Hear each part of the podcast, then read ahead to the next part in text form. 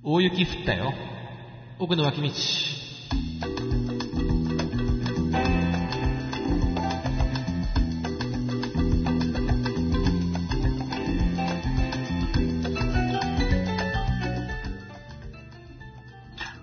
はい。えー、水曜日、えー、2回目、今年、えー、2013年2回目の配信でえーございます。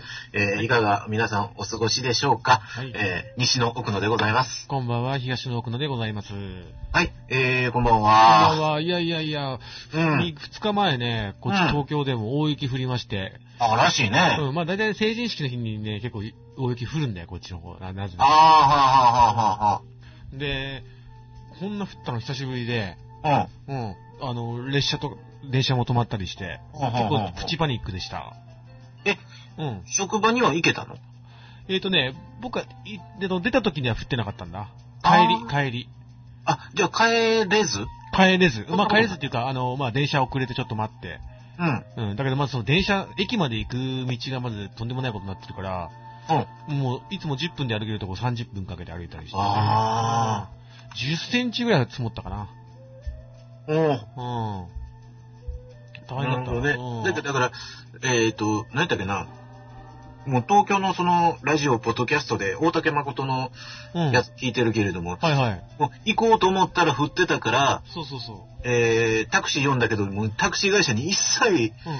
通じないとか、そうそうそうそうそう。うんうんなんかそれも結局、なんかスタッドレスで、ああ、あ無理やり頑張って行ったとか、うんまあ、交通、まあ、特に車なんかも麻痺しちゃって、あれは僕もあの会社でそういったそのなんか緊急業者系でね手配するんだけども、ああ、もうはいはい。全滅、雪で動けませうんうんんみたいな、全滅だったね。ただ、東北出身の人に言わせてみりゃ、こんなの、なんか、バカみたいだみたいなことね、言ってたけいどや、まあね、それうは、んそそりゃそうだよねうやろうか、けどね。そうね、結構道路でも車止まってたりね、止まってたりっていうのは、あの、スリップして、大大きな道路でもあったみたいで。いや、怖い大ね。阪はもうすぐ別に普通に普通に雨がちょこちょこっと降ってたけど、やっぱ僕の周りはね。東日本、東だけか、やっぱね。うん、いや、もう西でもなんか、降ったりとか、雨ふあ、雪降ったりとかうん、大変なところは大変やったみたいやけどねあ、。そうん。う。あんま僕さ、お大阪って、うん。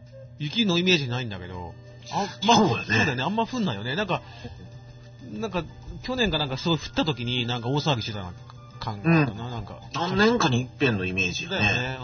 うん。うん。そういうことで、えー、どうでした、このさんは。そうですね。あのね、うん。その、さっきのこのスリップ関連で言うとね、はは。 あの、昨日から自動車学校行ってまして、本当あ、いやで、本気でそ言うってこんだの年になってね。はいはいはいはい。で、えっ、と、 20代に混じって。そうそう、に、いや、えっとね結構ね、おばさんとかもいる。あ、いるか。うん、うんあ。そまあ、20代もいるんやけれども、ーうん。うんうんうんまあ、それはね、教育実習の時にね、もう一回り以上離れてるコーラと一緒にまやあ、ったそかっかそっら、か。まあ別にあれはないんやけれどうも、ん。やっぱりね、いやー、む難しいっていうかね、今日、その、えー、初めて車に乗ったんですよ。あ、本当うん。うん。その、技能、技能だね講習。の学一回科目ねと技能の技能だね。う。うんん。で、えー、初めはね、1回目はその、シミュレーションのなんかその、ゲーセンにあるようはいなはねい、はいはいはい。あいあいうのに乗ってここがこうです、動かしてみてくださいとうかですね。んうんうんほんで、えっ、と、僕はもう詰めて入れたから、うんそのままじゃあ、えっ、と、一つ、えー、初めにじゅ、えー、その技能で、シミュレーターみたいなところでやって、やってで、他の、うんその、授業を受けて、はあはあはあでそこからじ実機、実機というか、はいはいはいはい。えー車に乗ると。はいはいはい。でただ、あの、まっすぐい、こうや、これでまっすぐ行きますよとか、はいこうはいやはいったら曲がりますよっていう程度やねんけれども、うんはいはいはいこれができないと。できないのできへんわ。なんかね、その、こう、なんて言うやろ、うん、ゲーム、ゲームで、その、パッとその、曲がる感覚やったら、うんちょっとこう動かすだけで、行くね。随分ね、うんもう曲がってくれるっていうイメージがあるから、うんうんうんそのイメージのままでいくとう、んもうね、うんあの、なんて言うやろ、こう、車をちょっと曲げるのに、こう、一回転させるとか、うんっていうのはね、なんかこう、感覚としてできないのね。まあそうだね。で、ん曲げ たらまた戻すとかっていうのが、これがうまくできへんってね。へーで、あ、うまいこといったなって思ったら、うん今度はね、その、全身にこの力が入って きて、あのね、曲がるときだけ、 うん。スピード上がるんよ。ええ危ないね。だから、えっ、と、上は、ま、曲げてる、えーな、動かし、上半身は動かしてるけれども、うん下半身は、あうの、んリラックスして、うん同じ、その、踏み込み、アクセスの、踏み込みでないとあかんねんけれども、それがもうちょっと、なんて言うやろ、ちょっとこわばってるから、うん。その分、踏ん、無意識に踏んでるみたい。じゃあ、教官に、ゆっくりゆっくりとか言われて。ゆっくり、ま、まあ、最近はね、そんなに、おらーっていう感じじゃないけれども、うんあの、スピード上がってます よ、はちょっとあの、分けてくださいね。あ、はい、はい、つって。うん、やっぱりちょっとスピード上がってますね。ってあ、はい、つって。今もちょっと上がってましたね。はい、つって。ずそれの繰り返しで。ほんでうん、教官が、は、あれ本野さん、汗すごいですよ。 冷や汗かなんかで、あほんとドドドドドーって落ちてい。て。えちょっと一旦、一旦ちょっと車止めて、えうんで、あのー、拭いてください。ちょっとリラックスしましょう。うんうんうん。大変やあだわっ。て、行っても生まれて初めての教習所なわけでしょそうそうそうそうそおすごいね、それすごい経験じゃん。う。うん。いうーんやあこんなんみんなやるなと思いますわ。でしょあと何技能は何時間ぐらいだっけ ?20 時間ぐらいだっけそうですね。ね10時間だったっけな。で、学科も同じぐらいなんだよね。そうそう、学科はね、えっ、と、第一段階で12時間かな。あ確かそんなんですわ。高速、高速とかあるからね。うん。そう、あー怖いわ。怖い、危ないよ。大丈夫、奥野さん。うーん。まあ、高速とかになったらまあいいんかもしれないけど、やっぱりね、もう自転車が怖い。あ、そう。絶対もう、あのーあれやわ。何回もこの奥の脇道で言うてますけれどもね、はいはいはい逆走ばっかり。うあー今出たら確実に5人は、引くね逆走の自転車を、うんんカーブの時ね。引いてるやろうね、多分ね。うん。今のこの状況では。うんうんうん。で、どう、ほら、いつもさ、授業と、と、と、教習所初めてなわけでしょうん。ってことは、学科もやったの今日。受けたの学科もあった、学科もあっほら、いつもさ、ほら、やる方だけどさ、受けるのだって久しぶりじゃないた。うん。まあ、大学があるか。いや大学は別にそうだよね。先生がいてって話じゃないもんね。スクーリングでちょっと行くぐらいで。そうだよね。どうああいう教習所の先生たちは。ちゃあん、と。いや、もうものすごく丁寧。うん。ね、だから、もう、あの、的確っていうか、えー、なんていうかな。ここが出ますよっていう。そうだよね。間違いやすいですよっていうのを、まあ、中心に。うん。で、これは一応、法律上はこうですけれども、はあはああこれはもう、えー、学科の試験では、うん。まあほとんど問われませんし、うんうんうん。まあとにかく違反をしなきゃいいだけですからね、つって。そううだん。ねでとりあえずただ、確認だけはしといてください。とかっていうところの、まあメリハリ、まあやっぱりもう、同じことをまあずーっと毎日毎日やってはるから、うんうんうん、そうだ ね。訓練されてるし、50分で絶対に終わらせないといけないんで、そうだね。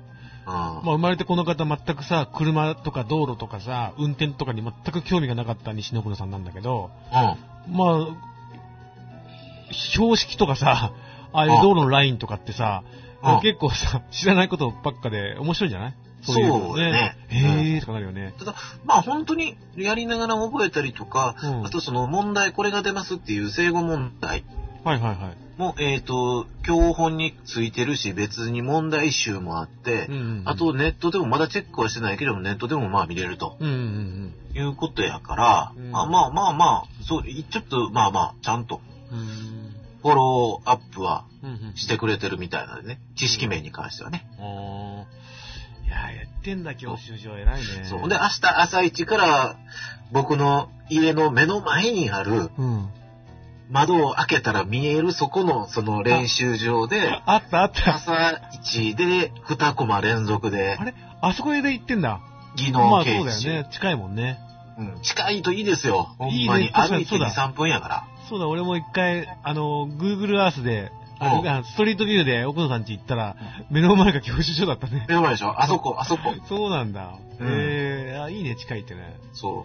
そっかそっか。いや、じゃあちょっと大変だう。ね。そう、だからねう、んだから今日はちょっと短縮まバーあジねョンでいきたい。早く寝ないと ね、入それう無なり理、ました。入れ無理運転になっちゃうからね。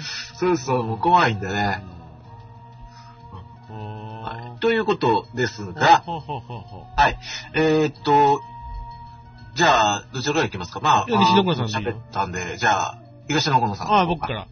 はい。そうですね。まあ僕もちょっとショートバージョンで今日は送ろうと思うんですけども、はい。えーと、前回ね、あの、まあ2012年、ちょっと気になる3人がいて、うまん。あは2013年はこの3人をウォッチングしようかなと思ってあ、はたんですね。あ、はあ。でまあ鳥にとどまらず。はそうそうそう。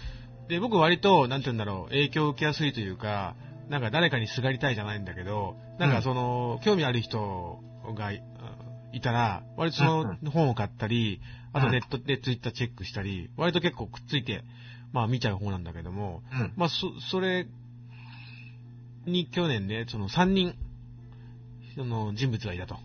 うん。そういう、ウォッチ対象リストにね。でうんその一人がまず、えー、岡田敏夫。岡田ですよ。はいはいはい。あの、オタキング。僕は全くさ、あの、アニメとかさ、うんえー全然あまり、小さな頃オタクではなかったし、全然知らなかったの、ね、あの、岡田敏夫なんで、そういったそのなんか、アニメのオタクみたいな感じでさ、全く全然チェックとかしてなかったんだけれども、うん割と最近彼の、まあ、ニコ生だとかですね、うんツイッター界隈を見てると、まあ、面白いこと言うなと。ほうほうあ、えっ、と、そもそもだから、岡田敏夫って、うんガイナックスの人ですよね。そうそうそそうう。ガイナックスもそう。そうやね、ガイナックスの社長かなんかやね。そうそう。でそれだから、うん、えー、安野秀明とか、そうだあよ。のあたりの人間をそう。集めて、それこそそのナディアとか作った、んやねうんナディアとか作ってそうやね。んそうそうそうそうんうんう。で、僕はそそそんな知らなかったからさ、うん。あうんの、なんだろうと思ってたんだ。ただ太ってるオタクとか思ってたんだけどほう、ほうほう。まあ、あ、ダイエットもしてます。まあダイエットしてね、そう、まあダイエットしてなんうんかその、イメージやね。うんそうそうそう。で、なんか、ダイエットしてからなんか割となんて言うんだろう。こういう僕みたいな一般な人が読めるような本とか、あとうんうん、オタクじゃな、その喋りトークでも、あの、オタク以外の話をするようになったと、僕は思ってるんだけど、うんどうなんだろうね。で、えっ、と、この人が言ってる、その、えーまずね、その、えーニコ生の岡田敏夫ゼミというのをまず、皆さんチェックしてもらって、うんあの、動画見てほしいんですけども、まあ、なんつってもは話が面白い。うんうん。話が面白くて、あのー、アニメ漫画の話なんて僕、あまり今まで興味なかったんだけれども、うん岡田敏夫が話すと、すんごい面白く解説してくれるのね。うんで、この歌とさ、なんか、えっ、と、まあ、昔で言うジオラマなんて言うんだろう、ああいうのほうっほうて。ほうなんか、自分で作っ、なんか、あのー、なんかさ、雑誌とかあったじゃないなんか、ホビー、ホビー雑誌とかってさ、昔よく、俺図書館でよく立ち読みしてたんだけどさ、なんか、例えばアニメのなんか、宇宙船とかを手作りして、なんかジオラマ作って手作りして、なんかその、ディアゴスティーニ的な、えそうだね、そう。今で言うところの。そう、そういうのをね、彼はね、手作りして、見せてくれるんだよね。そうそれよくできてんだよ。なんかこんな忙しそうなのに、なんかこんな作る暇あんなと思うんだけど、うん。すごい。いよくできてんの。例えば、あの、なんだっけ、海の、宮崎駿の昔の漫画で、海のなんとかの少年。海のトリトン。そうかな海のトリトンっていうト漫リト画ンでしょ。うん。漫画あるああるあアニる。メえアニーメっと、うん、うん、うん。コナンじゃないよね。コナンじゃない、このコナンよりも前のはず。手塚治虫か誰かが原作で、うん。えーっと、トリトン、かなうん、えー、宮崎駿やったっけうん。かなうん。オリハルコンが出てくるんですよね。あ、そうなんだ。うんで、その、えー、と、と、との、ま、アニメに出てくる宇宙船、宇宙船ってか、ごめんえっ、と、船か。船をさ、その、うんアニメとか漫画を頼りに自分で作っちゃうのよ。ほうほうほう。でそういう文化って昔からあるらしくて、どうやら。うんうんうん。何かその、うんいわゆるその 2D をまあ 3D 化するみたいな。うんうんうんうんでよくできてるんだよ、ちゃんとう。んで、楽しそうにそれを語り口、語ってさ、ですごい面白いのね。うんうん。で、あともう一つすごい彼ら面白いのは、なんかその、評価経済社会っていうのを、なんかこれから作っていこうよみたいな。で評価経済社会というのは組んではないかという定説者で、うん。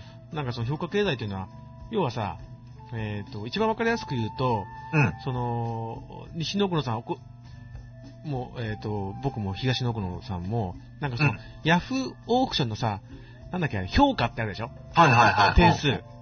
あれみたいなのが個人に紐付けられると。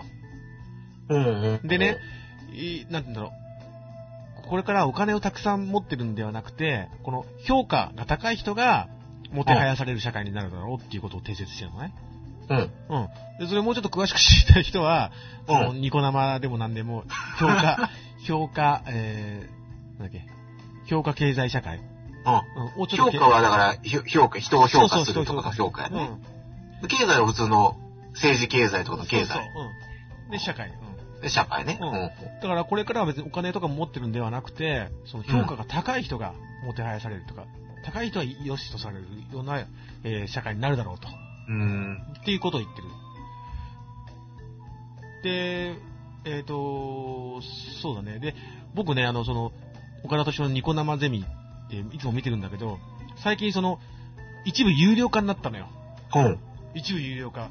で、僕なんとそれ登録しちゃったのね。珍しく。ほうほうほううんで、無料放送がやった、終わった後に、はい、じゃあこれからは有料放送ですってバツって回線が切り替わるんだけど、へえ。で、その、有料放送になった瞬間ね、はい、うん貧乏人と、 貧乏人は、えーいえー今はいませんみたいなね、結構辛口で言うんだけどさ、はい、貧乏人以外の人たちに話しますみたいな。 ということで結構辛口で、うん。それは何、えー岡田敏夫うの、ん。えーそれを、その、番組を買うっていう形になるのそれともニコニコ動画だから、ニコニコ動画のプレミアム会員っていうことそう、プレミアム会員の、あの、さっきね、ニコ動って、ブロマガ、ブロマガっていうことをやっていて、ああその、はいなんかそのは生主に紐づいて有料化、あの、のなんかコンテンツを作成できるようなのがある,、あるのよ。い。うーんそれで結構、有名人とかやっていて、あの、押井守とかもやってるんだはいはいはいはで、結構、えうん。い。プレミアムやからうん500円ぐらいやね。あ、まあそうだよ。500円だよ。岡田敏夫は450円かな。そう。で、まあ無料でも十分面白いんだけど、まあうん有料、僕初めてそういったその、会員とかなったことないんだほけうど、ほう初め課て。金されるようなそうそう、やったの。うんものに対して。そうそう。で、またそれがまた面白くて、でうん無料だけでも十分面白いので、まあ、時間がある時とか、あのーあ iPhone からでも見ると、本当にこの、こんなに話面白いんだ、この人って思った。全然アニうんアニメ、コミック以外の話もね、もちろんそういう時事ネタとかもお話ししてくれるんで、すごいわかりやすく話す。うんうんうん。でその難しいことを誰にでもわかりやすく話せる人だよね。うんうんそれに避けては多分、天才の域だと思う。うん、これうんニコ、ニコニコ動画岡田敏夫でこう出てくる、このニコ生岡田敏夫ゼミ。そうそうそうそうそう。これか。ゼミうんうんうんあゼミ形式なんだよね、いろいろね。え、誰かがいるってことじゃあゼミ形式。あ、うんうん。あの、だ聞き手みたいなのがいる。まあ、聞き手はだから視聴者みたいな。で、まあ、しあうんで、、一人ね、喋っていく。そうそうそう。ほうほうほう。講義形式みたいなのがそうそう。これね、本当、なるうんほどねほうほう僕がね、でそれが一人うん一人、うん、岡田敏夫。で、もう一人、えー、この間、あの、前回話した高城剛。はあ、はあはあはあ、で、高城剛は、僕昔からすごい好きっていうか個人的に好きで、えーチェックはしてたんだけど、僕なんで昔から好きかというのは、なんかそれとの、すごいこう最新テクノロジーが大好きな人なの、この人ね。うん。だから昔から新しいもの、新しいそのガジェットとかをね、買っては僕ら買えないね、貧乏人に紹介してこんなにいいんだぞみたいなね、紹介してくれたりして。あとはやっぱりその、えー、ことがハイパーメディアクリエイターって言って、昔はね、いろいろキョンキョンの PV 作ったり、おーあと、あと、あの、スパナソニックでさ、3DO っていうゲームマシンあったじゃない 3D を、うはい。ん、あそこでゲームを、ソフト作ってたりね、チキチキマシン。へーチキチキマシンも俺ですとかね。知らない。いうや、んそその、元は知ってるけれども、あそのゲーム 3DO のそう、ゲーム。うん。ゲームでああそうるそうそうそれを知らないな。それもう本当にだからその 3D に手出すってことはもう新しいもの好きなのね。すごい。あ、まあそうやね。そう。 ピピンアットマークには手出してなかった。あの、そこは手出してなかった。あ、本当に。うんそうか。で、Mac 使ってたり、うん。で、この人は絶対その取材を受けるとか自分の事務所で取材を受けるんだけど、うん。その事務所にまあそういったこういうガジェットが鬼のようにあって、うん。うでんプラス本棚に本がグラフィックのあのあアートブックとかねグラフィック書とかいっぱいあって、もうデザイナーだからね、うん。あとプラス今度音楽好きだからレコードや CD がブワーってあってねうん。もう憧れの人部屋だったの僕うん。のほうほでまあそういう人はたくさんいると思う僕みたいな人は、う。、でしばらくあのあまり表に出てなかったのずーっとうん。表に出てなくて、で、例の、おまあ、表に出てなくて言っても、なんか世界的になんかその、えー仕事はしていたみたい。なんか、なんかあるでかい企業の広告、CM 作ったり、あうんいろんなことはしてたんだけど、うんあんまり日本では露出はしてなかったのね。うん。うん。だけど事務所は日本にあって、うんあの相変わらずその物や、えーいろんなものに囲まれて生活してたのね。で、えー話題になったのは沢尻エリカそうだよね。うん。うんの旦那、怪しい旦那って言って、うん話題になって、まあ、一悶着あったじゃないうん。うん。で、またちょっと、えっ、と、姿をずっと消してたんだけど、うん、今彼が何をしたししてしてるかというと、うん。あのー事務所のね、あの、いろんなものあるじゃないあれを99%処分したんだって。うん。うん。うん。っ99%。ていうのをあれやんね。うん。前回ね。。うん前回。一冊の本を紹介して。うん。もうね、これから、これましたうよねうんん、そういう時代じゃないと。うん。もうで、この人ね、あの、いろんな世界中移動してんの。スペインやイギリスやうんイ。タリアやロシア、あとまあ沖縄とかね。それは何えっ、と、仕事でってこと、それとも、その、えっ、と、なんていうのうん。旅行でってことうん、し、えっとね、まあ兼ねてるよね。プライベートとビジネス兼ねて、だからまあ、なるほど。うんいろんなとこ行って、まあ多分きっともう有名だからさ、うんどっか行けばどっか仕事があるんだよ、きっとね。うーん。で、いろんなところを回って、もうなんて言うんだろう、えーほとんど家に帰んないと。うんうん。で、だからその事務所の99%処分して、結局その、えっ、と、彼の今の持ち物っていうのが、そのもう、えースーツケース約1.2個分にしてしまったと。うん持ち物うを、ん自分の持ち物を。でそれで、あの、自分は全然楽しいと。で、うん今までは物とかね、あれをね、いろいろ集めていて、うん、あの安心感というものがあって、うん、で、だけども、結局今、えーこういう生活うーしていると、全くそんなものが、ね、あの、普段ないわけだから、うん意味がないと気づき、うん、それで全部処分したと。で、要はその、若者は、えー外に出ろと。 うん、あ、夕日を見ろと。あなぜ夕日を見ればいいかというと、太陽って昼間見えないじゃない。眩しくて。あ、あ、えーこれ見てもさ、まあ、サングラスかけない限りはもう見えないでしょ、だけど夕日は見えるじゃないうん、夕日はあの壮大のねこんないい、ね、コンテンツがあるのになんで人はね、ニコ動やツイッター や YouTube のねあ、ちまちま見てるんだと大丈夫かとあ、空にはこんなねすごいコンテンツがあるのみんな気づいてないとうんそういうこと言う人なんだよねで今例えば君が街中でポルシェうん見るでしょ、うん、かっこ悪いと思わないかみたいなこと言うんだよえー、うん昔は確かにね、80年代、90年代は、ね、街でポルシェが止まってたらかっこいいな、乗ってるとかっこいいと思うけど、今、みんなそう思わないだろうえー、と。うん。え、ど、どう思うのえ、なんか全然別に、あの、かっこいいとは思わないじゃん。ああ、まあ、憧れとかではなくな、そてるのかなうんうんもうちょっと、やっぱ時代も変わって、人々の感性も変わって、若者の感性も変わって、もうちょっと違うものにシフトしてるはずなのに、うん、まあいろいろその、未だポルシェがかっこいいというようなね、えー、ことを言ってる媒体やメディアはちょっと古いと。もっと外に出ろと。いうことを言ってるんだ。で、じゃあその高城剛自身はう何をかっこいいって言ってるのん。でしょ、うだからね、もうね、かっこいいとかね、そういうレベルじゃなくて、えで、この本本があるんだね。高城剛最新作、最新著ほ作う。高城剛、ライフパッキング。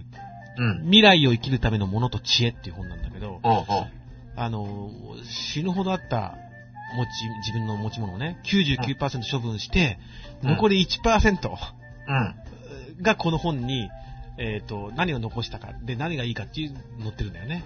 おで、パラパラ見てるとね、あ、まあ、まあ、もちろん移動するから、そのなんかバッテリー関係とか、 うん、うん、あの、充電器とかね、あと MacBook Air とか、うん、 iPad とかね、まあそういうガジェットは載ってるんだけれども、なんかその、もうこれさえあればいいよっていうのが、もうずらずらずらずら載っていて、それは、うんえっ、と、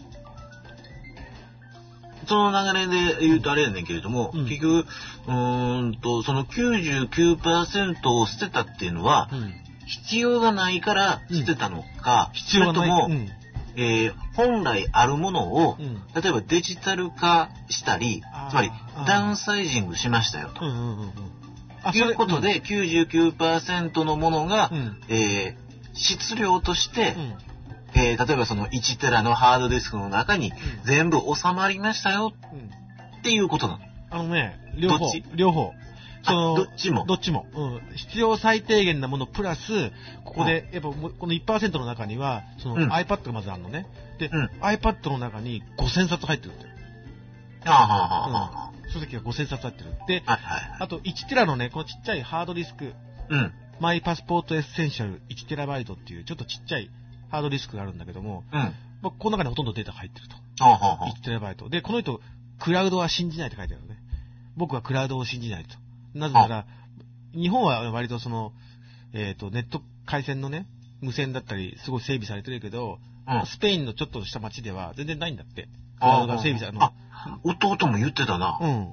弟ね、今、タイに行ってるんですよ。あ、そうなんだ。仕事でうん仕事で。ほううほうほうんで、年末年始とかに帰ってくるぐらいで、うん。で、えっと、ポゴプラグええでってずっと言ってうたん。ら、うん、けどそれネット環境いいんやろうん。とか、えっと、ドロップボックスとかいいでとかって言ったら、うんいや、けどそれネット環境いいんやろえ、そのネット環 境。あるだろうって。。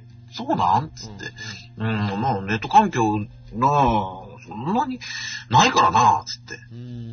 うん。あ、そうなんや。あーそっていう話は確かに。そうんしてた、してだた。から日本はこんなに割とバンバンバシバシ飛んでるけれども、うん海外によってはそそんなことがないので僕うんうはんサウン、あのクラウドは信じないって言って、ええうん、ハードディスクを持ち歩いてるみたい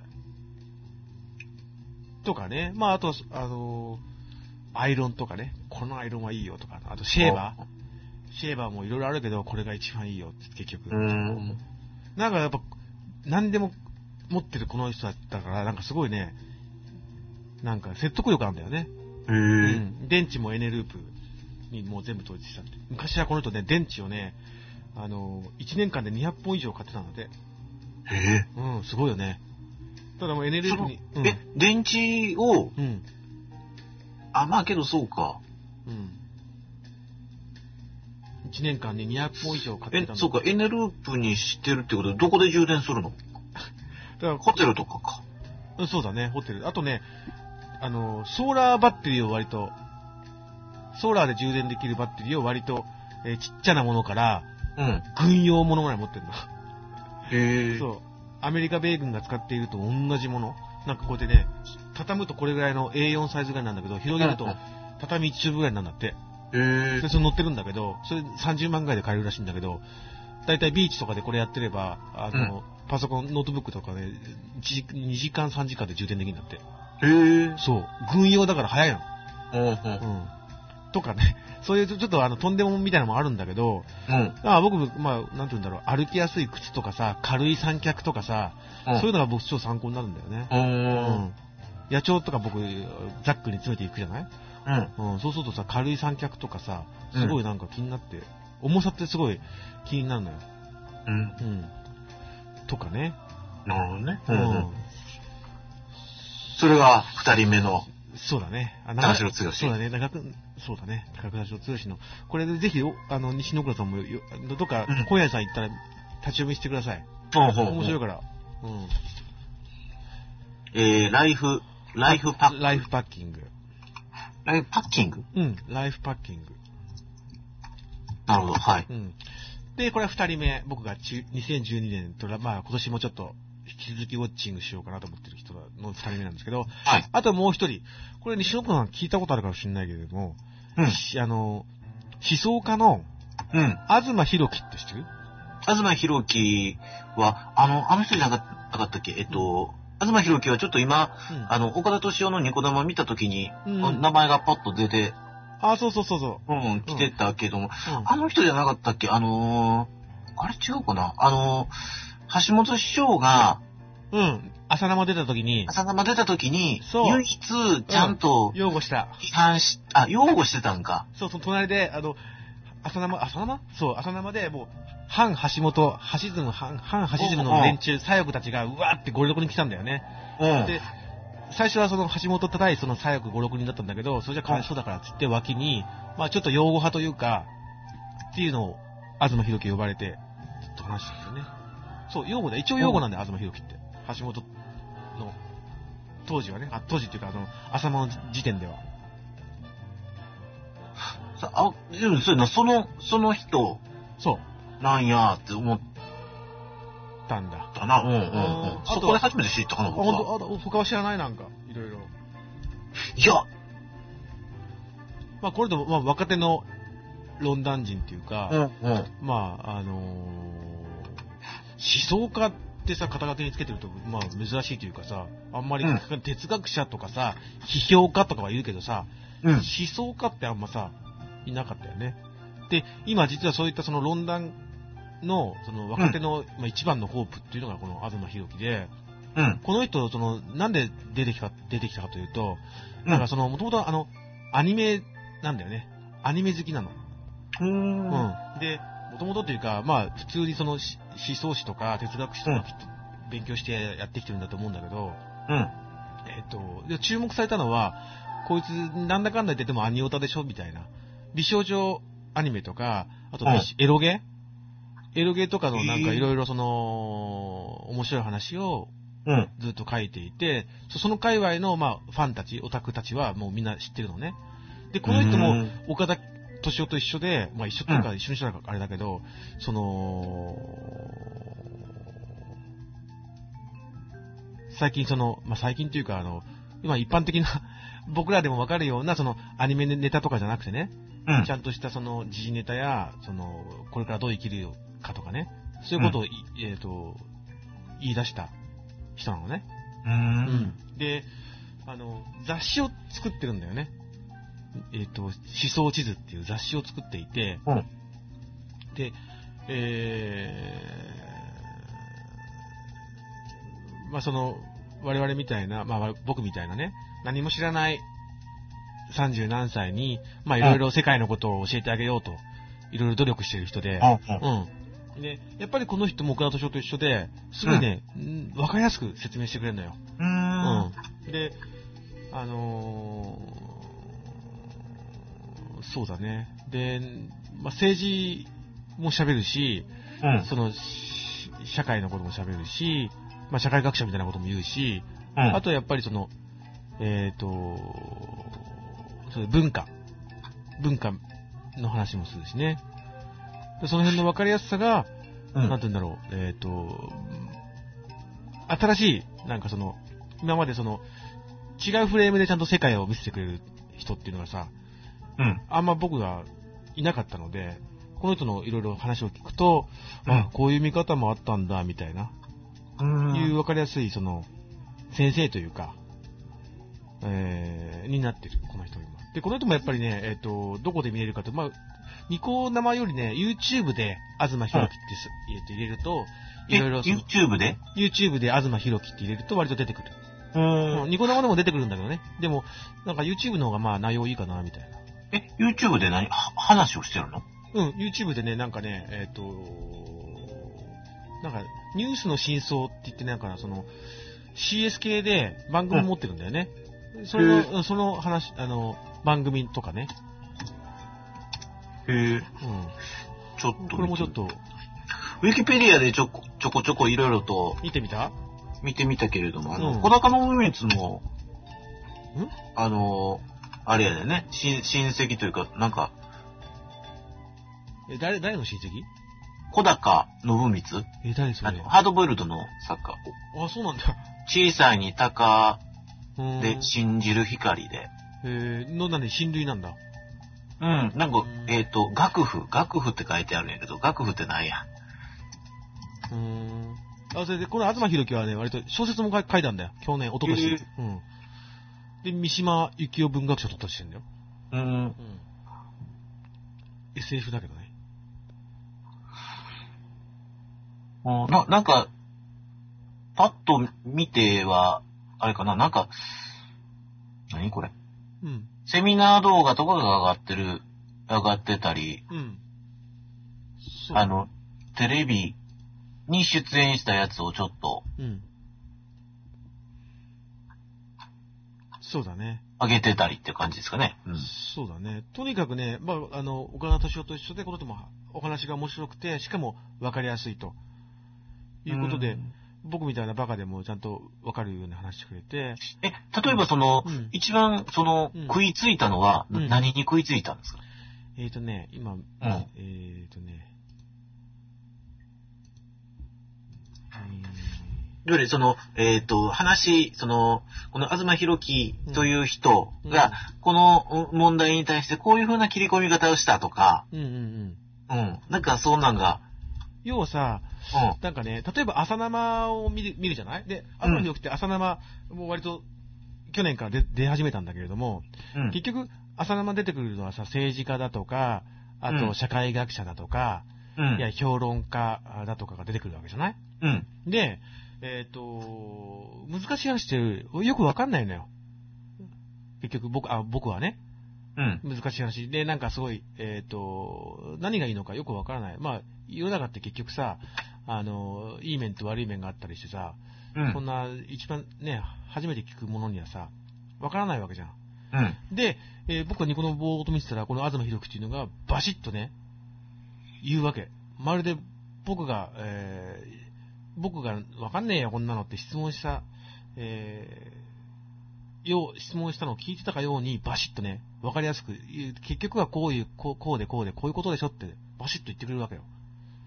でそれで、そのなんか、わかりやすさに感動したというか、何か、えっ、と、ここに出てくる人たちはうん全く僕とは違うんだけれども、なんか東博樹だけはなんか、僕が、僕の代弁者というか、ちゃんうんとなんか、聞いてくれるみたいな。え、それ例えばその、どんな問題について話してたのそれはね、なんだっけな、えー、っとね、ちょっと待って、今見てみるね。それはね、まあ、何回か出てるんだけど、うん、えー、311だね。311の後とかの話。うんうんんでどうすりゃいいんだみたいな話で、みんなうだうだうだうだやってた時に、まあ、それず文言をずっと忘れてしまったんだけど、バシッと東博樹がさ、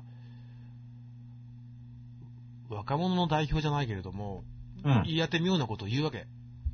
その、うんお年寄りとかさ、社会学者とかに混じって。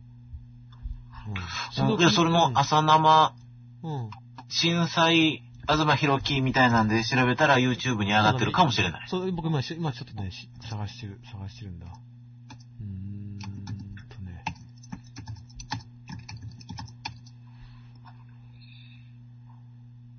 そうだね。あとはね、えっ、と、うん。今これリンク送るけれども、猪瀬、選挙前に、東京都知事選挙前に猪瀬直樹と対談してるんだよね。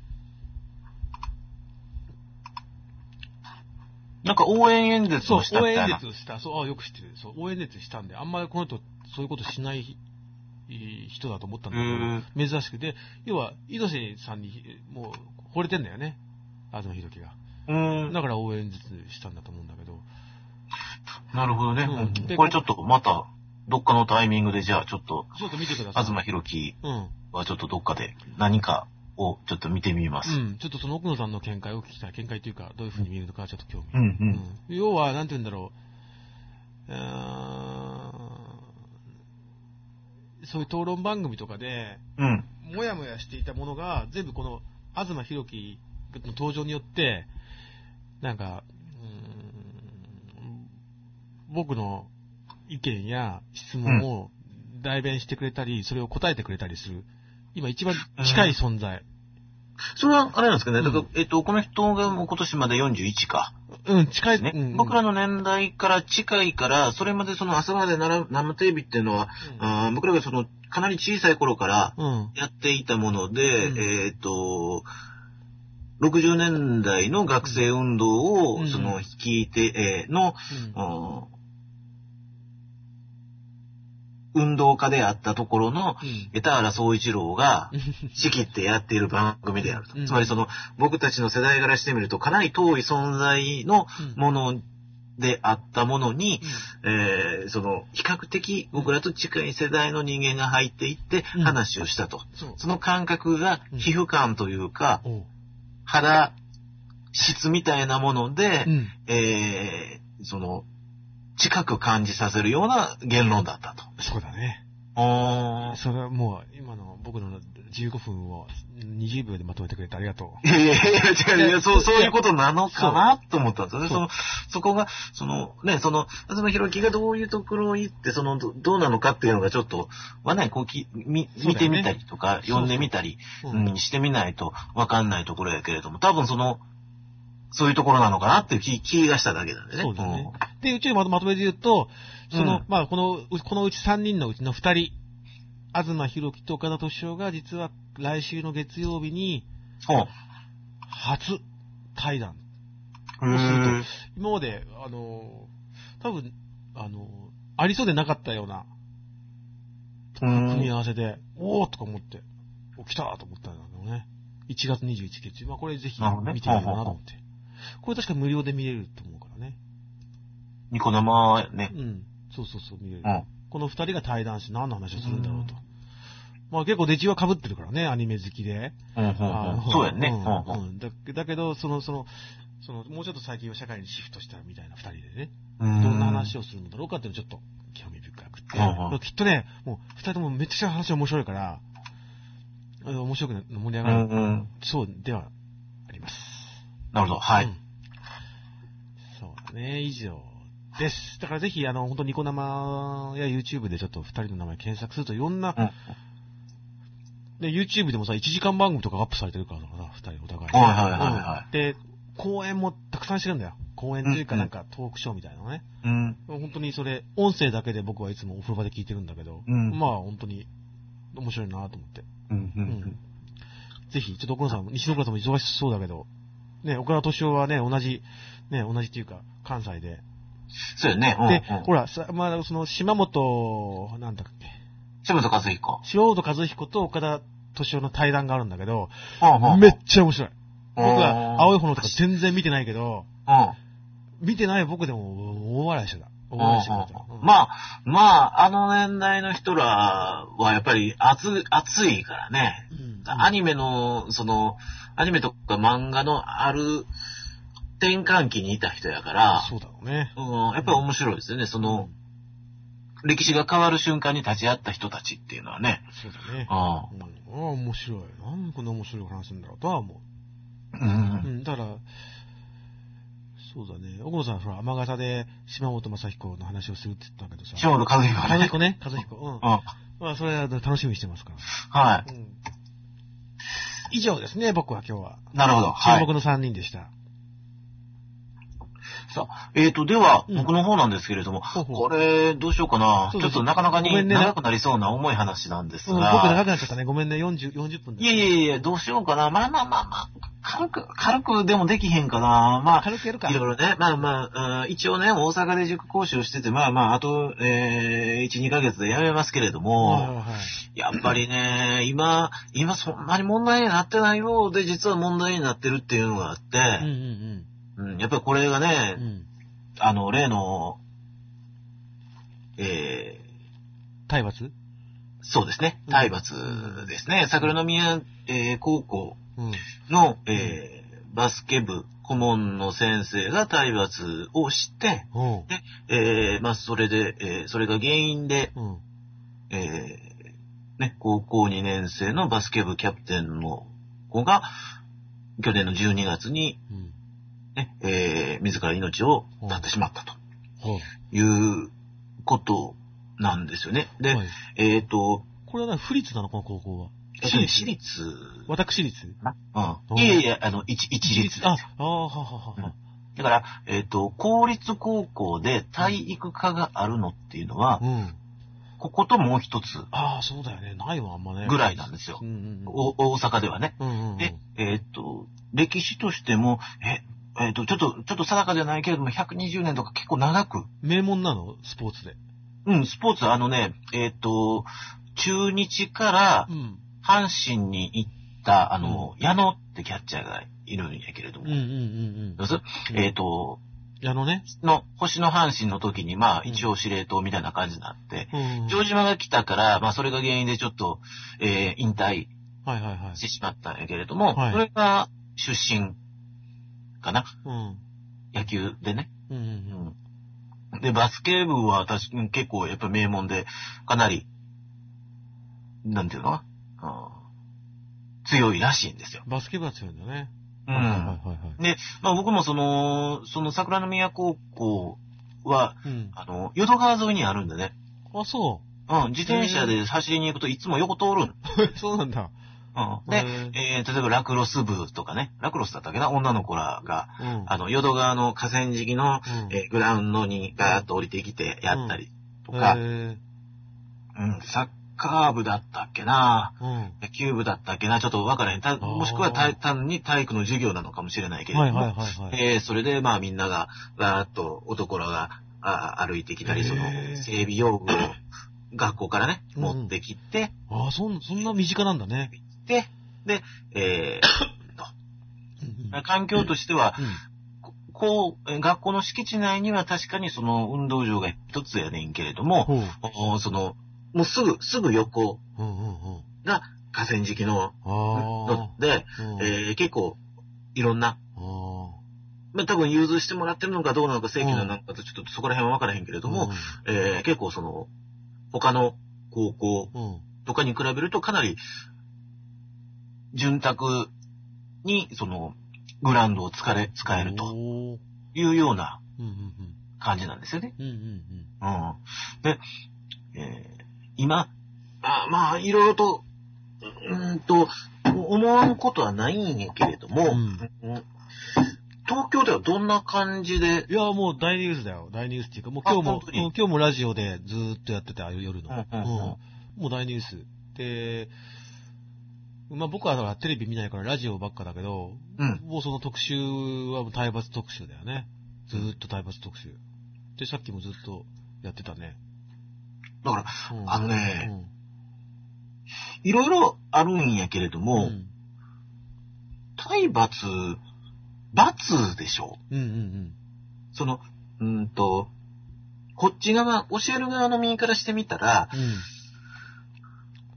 で、えっ、と、これも誰、誰やったっけな、クリアジで BJ が言ってたのかもしれないけれども、はあはあつまり、できないことに対して、えー、罰を与えるっていうことうは、んどうだろうという気はするんだよね。うんうんうんうんそうじゃなくってう、ん意欲の問題であったりとかう、ん。はいはいはい例。えばその、やろうとしないとか、はいはいはい。やるべき時に、えー、やるべきことをやらない。うんうんうんうん。はい、じゃあ、えー、ここから何分の間、ね、真剣にこの問題に取り組みましょうん。うとか、うん。うん。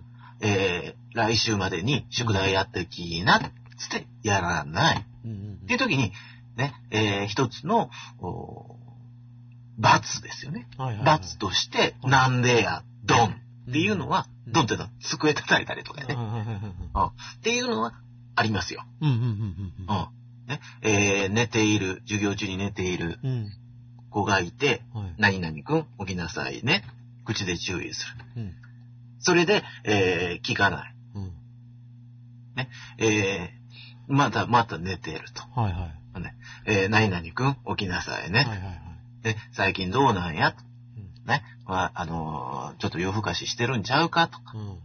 な。気ぃつけや。うん。で、またもう一回寝、また寝、寝ると。はおいいはいうドーンって、えうん。机を蹴ることある。あー、西野黒さんがね。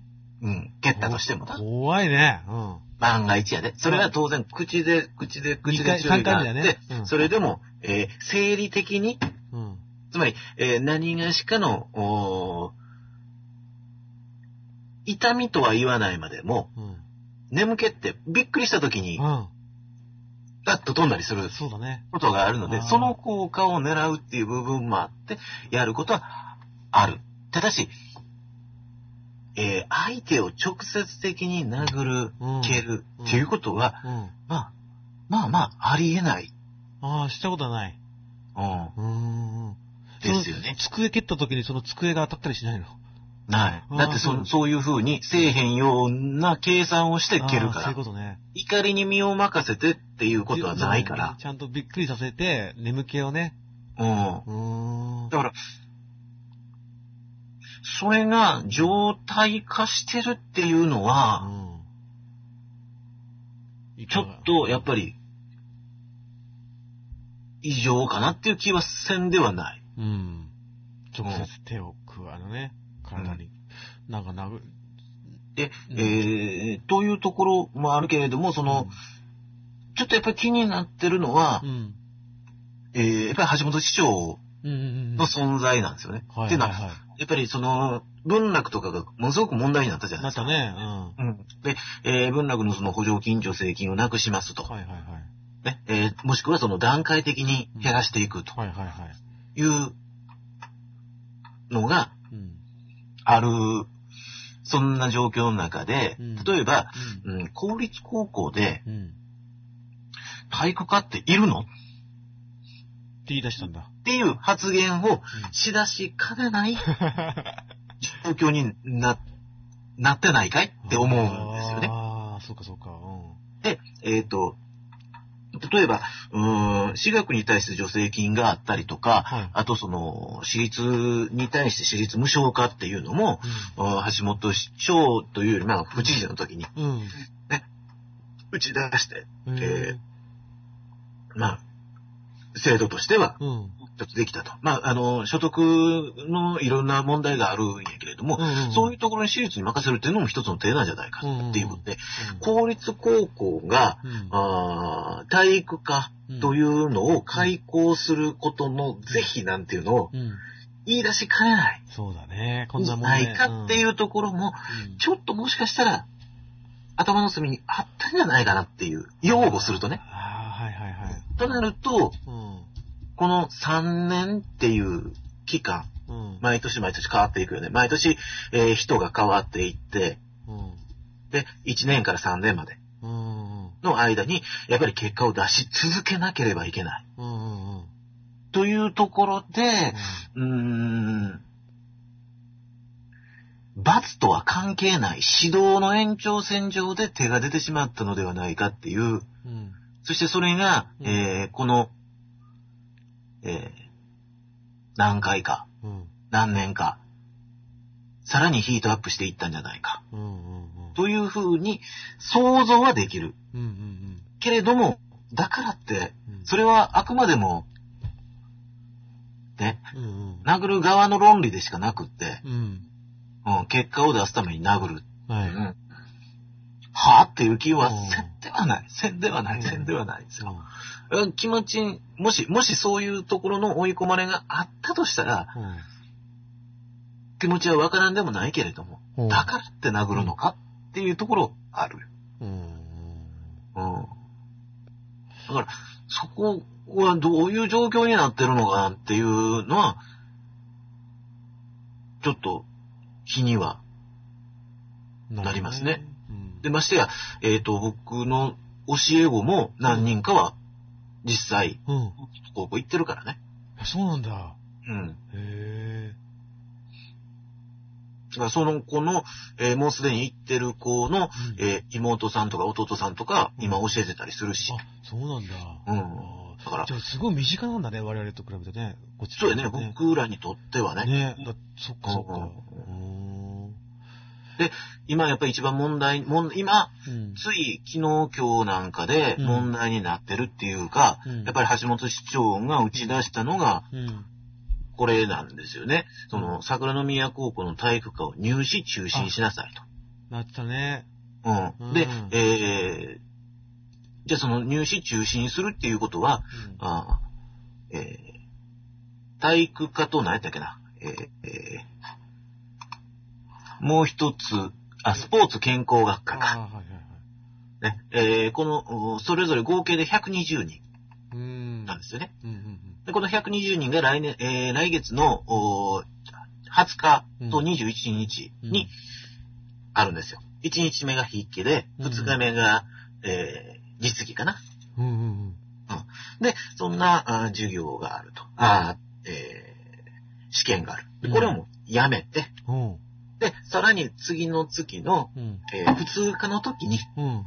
募集人数を増やして、はいはいはいはい。えー普通科として受け入れるとおお。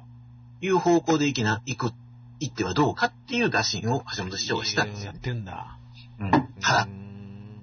ただやね。うん。ただ、うーんと、で、教えてる側からしたら、はい。えーこの、来月にある方の試験はね、うん。英数国うん。で、プラス小論。うん。これが学科試験なんですうん。うよ。ん。えー、それに、実技テスト。うん。これをね、来月の普通科、あ、再来月の普通科に持ってくると、うん。英数国理社あ以上なんですよ。あ。おっていうことは、えーっと、理社ー。の勉強をさらにしなきゃいけないんだ。しなきゃいけない。あねそれは、あ。ちょっと、かわいそうう。んこの学校に入りたくってう、ん。勉強してきた子に対して、うんちょっとそれは酷なんじゃないかなあっていう気はするんですよね。あ。うん。だよね。うん。受け入れ体制が整っていないから、うん。だからスポーツ科、えー体育科はやりません。うん普通科で受けてください。うん。うん。うこれ、ーん。受け入れ体制整ってないってことはどういうことなの受け入れ体制が整ってないってことは。だから、えっ、と、結局、いや、パニックになってるからってことパニックになってるっていうよりも、その、処分がまだ決まってないから、というところじゃないかああ、そういうことね。な。うん。で、えー結局その、長年にわたってその体罰を容認しているっていうことは、うん。それれを、うーん、で、今後どうしていくねんっていうところ、。そっかそっか。。うんん、方針も打ち出していなければ、あー原因も追及できていない。うんじゃあそ。このおチェック機関は今後どうしていくねんとか、ああ、そっかそっうか。ん、っていうようなシステムっていうか組織自体をうん見直さなければいけないよううんなうんうん。時にこ来てるとは思うんですよね。そうそだねれは確かに言ってることはわかるけれどわも、かるね。あと1ヶ月やからね。うん。リーシャだ。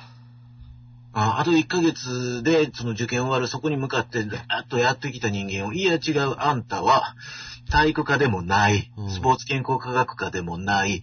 普通科で受けなさいと。あうーん、それはちょっとかわいそうかな、ここかなっていう気はしてるんですよあ。うね。ん。うん。で、ただ、うん。うーん、橋本市長のことやかうら、ん。多分これは極端なことをいつもよくやるパターンで、あはい極端なことをドーンと打ち出しといて、で、はいそっから、徐々に歩み寄って、うんうまい落としどころ切磋琢磨だ。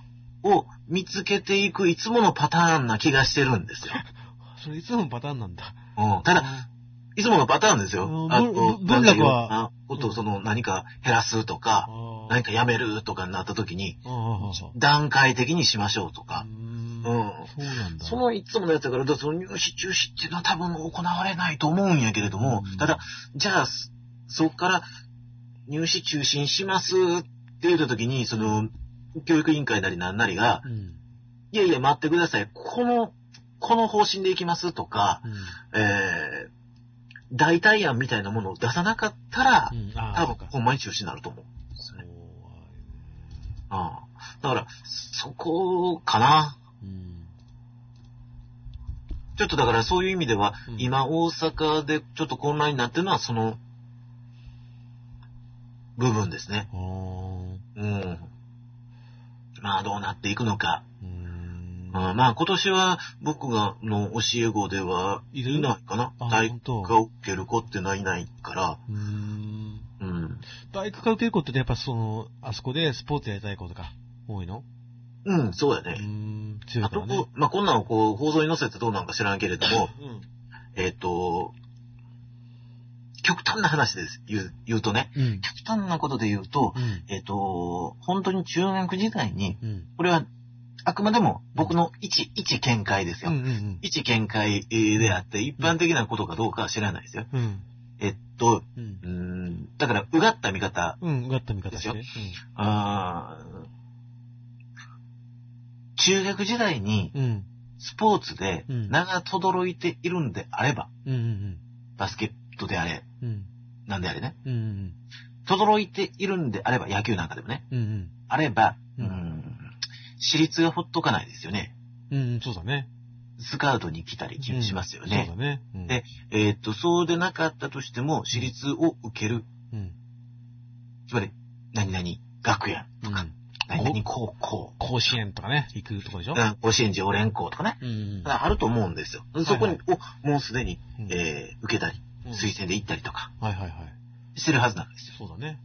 うん。うん。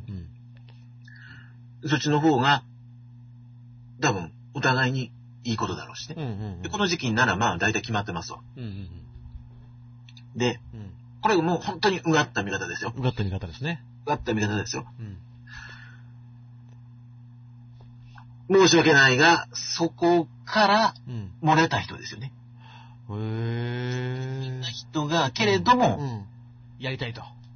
やりたい。でお、ーやるのは単なるその、中学時代の部活の延長っていうわけではなくって、本格的にその将来も見据えた。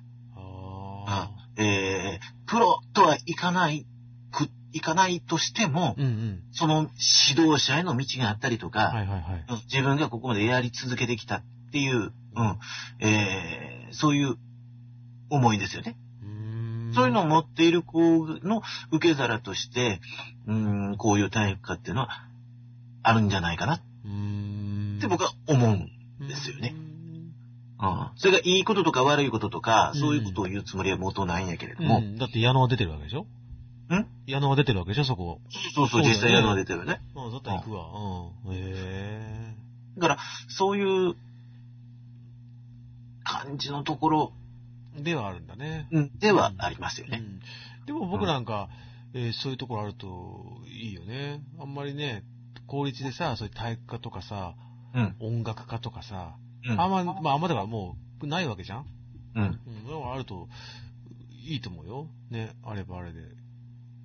私立ものお金ないしみたいなこととかさ。ね。うーんまあ、けどだからそれがこう、どうなっていくのか。うんうんうんうん。だから一つだけ僕質問していいはい。あのね、さっきラジオでうん。言ってたんだけど、保護者会とか、ああると、え、保護者会なんか、要はさ、先生が、うん。えっ、と、お母さん、お父さん集めてなんかやるときに、うそれん。何保護者会っていうのなん、なんていうのその、そういう。保護者会か保護者な。会うん。結構ね、お母さんお父さんたちは、こういうなんか、巷でニュースとかで体罰とか問題になるたびに、こう言うんだって。うちの子には、どんどん体罰をしていいですよって言うんだって。そういうことを言うと、拍手起こるんだって。うん。で、それって、うん。どん、どん、どん、どういうことなのかなと思って。お母さんたちは割と、うん。体罰を、認めてるというか、してほしいっていう感じてるのかね。どうなんだろうね。まあ自分の、多分ね僕がそれ聞いて感じたことは、うんそう自分の息子や娘にね、体罰されるのは、まあ、絶対嫌だろうけど、例えばその学校に言うことを聞かない子たちがね、うん。いれば、体罰して直してほしいわけでしょうん。そう。だからなんかそんな拍手がなんか起こ起こるのかなと思って。なんか変なだから変な感じ。えーっと、多分ね、うん本来的に学校がう、ん。あ、違う違う、家庭が、うん。もっとうん。小さい段階で、うん。小学生段階なんかで、はい。しておくべきしつけであったりとか、そういったもの、うん。うん。やな。うん。これをう、ん。やらな、これもうがった見方ですよ。うん。うん。やらなかったがために、うんそうした機能というか役割っていうのを、えー、中学校であったり、うん。高校であったり、うん下手したら塾であったり、うん。うん。うん。そういったところに委託してるのがその発言じゃないかなと僕は思います。そうだね。なんかね、拍手が起こるんだって。先生頑張ってくださいみたいな。うん。びっくりした。多分だかうら、んそれは、なんなんかなそれは、ううーんと、それも、うがった見方で言うと多分もう、結局、そういうことは、やりなさいよって。受けはしたくないんでしょうね。そういうことだよね。うんで高校にまでなってくると、やっぱり自分よりも背が高かったりとか、ああ、そうだね。がっしりしてるわけだかはら、いはいはい。うん、そこに対して物は言えないうんうんうん。し、今のこの時代やからね、はいはいはいうん、なんかあったでしょうん。その、えー親殺しでしょうん、広島かなんかであったやつ、うん親っていうか、おじいさんとおばあさうんうん。うんんを殺したっていうのがね、うんうんうん。子供が、ま、孫か、うん孫がね、うん、そういうことか。やって、うんそっか。それを委託委託してやってくださいみたいな感じでうん拍手を起こる、気がするけどねあそうだね。うんそうだね。僕もそれ聞いてそう思った。あ僕もちょちょっと違う、違うと思ったけど。そういうことだね。ああ、はいはいはい。僕はね。ううんん。まあ、これ、これがその、果たして体罰なのか、うん単なる暴力なのかっていうところも、うん。うんうん。いろいろあるやろうしね。そうだね、その、桜あも。ただ、けど、やっぱうり、んあのうね、ん。この人が手出したらちょっとよくよくのことだとか、うん。手出すっていうのは、うんカードとして持はいはいはい。ってないと、やっぱりちょっとそれで立ち行かんところっていうのはあると思いますうよ。ん。うん、それはあるね。うん、そのカードがないって、そのカード切れないっていうのが、うんこんだけ大きな事件になったら、はい。やっぱり受ける側、こう子供の側もわかるし、そうなってくると、やっぱり、うーん、1対1なら問題ないんですよ。はいはいはい。 1対1な生徒と教師が1対1なら問題ないんですよ。うんそれが30人、40人っていううん。生徒の一つの団体うん。うん。になって、対先生ってなった時に、はあ、こういう、この暴力を振るというか、手を上げるっていう、い。うん。つまり体罰っていうものがカードとしてこいつ、こいつはないんやってなると、もう、とことん舐めるから、あ、本当。もうだって数的に強いもん、こっちの方あが、そうそう生徒側の方が。そういうことね。うん。で、その時に、えーっと、確かに教師の方が立場としては上なんですよ。残念ながら。うんうん。こうしろっていう指示、指導をする立場なんだから。うん。けれども、うん、口で言わない、えー口で言って、そのし、えーそれが聞かない場合、うん。それは何がしかの、うんそれ以外のうん。論理ではない何かをカードとして持ってないと、うん。舐められちゃうんだ。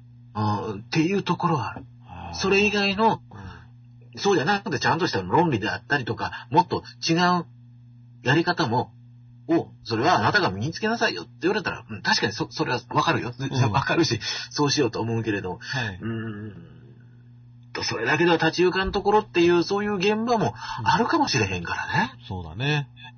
高校によっては。そうだね。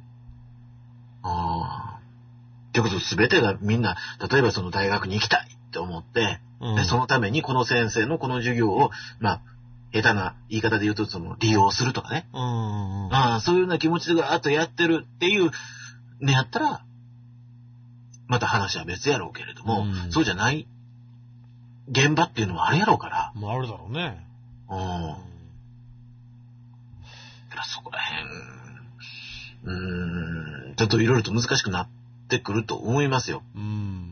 まあねあ、ー春から、うん本当に僕このニュース聞いて春からさ、うん心配になっちゃった西野大倉さん。な大丈夫かないや僕のところね、そんなことはないと思う。 そっかそっか。まあ、どまあまあまあまあ、そういうところではないのでねう。んうんうんうん。ああー大変だなと思った俺は。先生あーうん。あ大変ですね。で、だからその、えっ、と、今日昼、朝かな、えっ、と、元、その、ベルディの監督やってた松木監督っていいああ、いるね。うんうんえーっと、やっぱりもう指導者の立場として見ると、うん体罰はダメだし、うん自分が体罰を振るった覚えもなければう、んえーっと、体罰を、えー受けた覚え、指導っていう意味での体罰を受けたことはないと。松木うんへ。え。うん。その、うん、ないって言ってたよね。でねない、ない、ないです。ただ、ただ、うんただ、この、唯一その、うーん擁護、擁護するわけじゃないけれども、うんやっぱり3年で結果を出し、出して、うんそれをえー実績としてやり続けなければいけないっていうのは、これはスポーツでは難しいです。うんへえ。うん。それははっきり言ってた。あ、そうなんだ。だからって僕は体罰を擁護するわけではないです。うんないですけれどうんも、うんうん3年で結果は難しい。あー高校生活3年だもんね。う。うんで毎年人は入れ替わっていくしね。まあね。うんあーごっそりね。うんうん、だから、そこの板挟みっていうのもあるんかもしれない。まあ、ただ、会話はダメだうんっていう感じでしたね。ああーあ。そういうことか。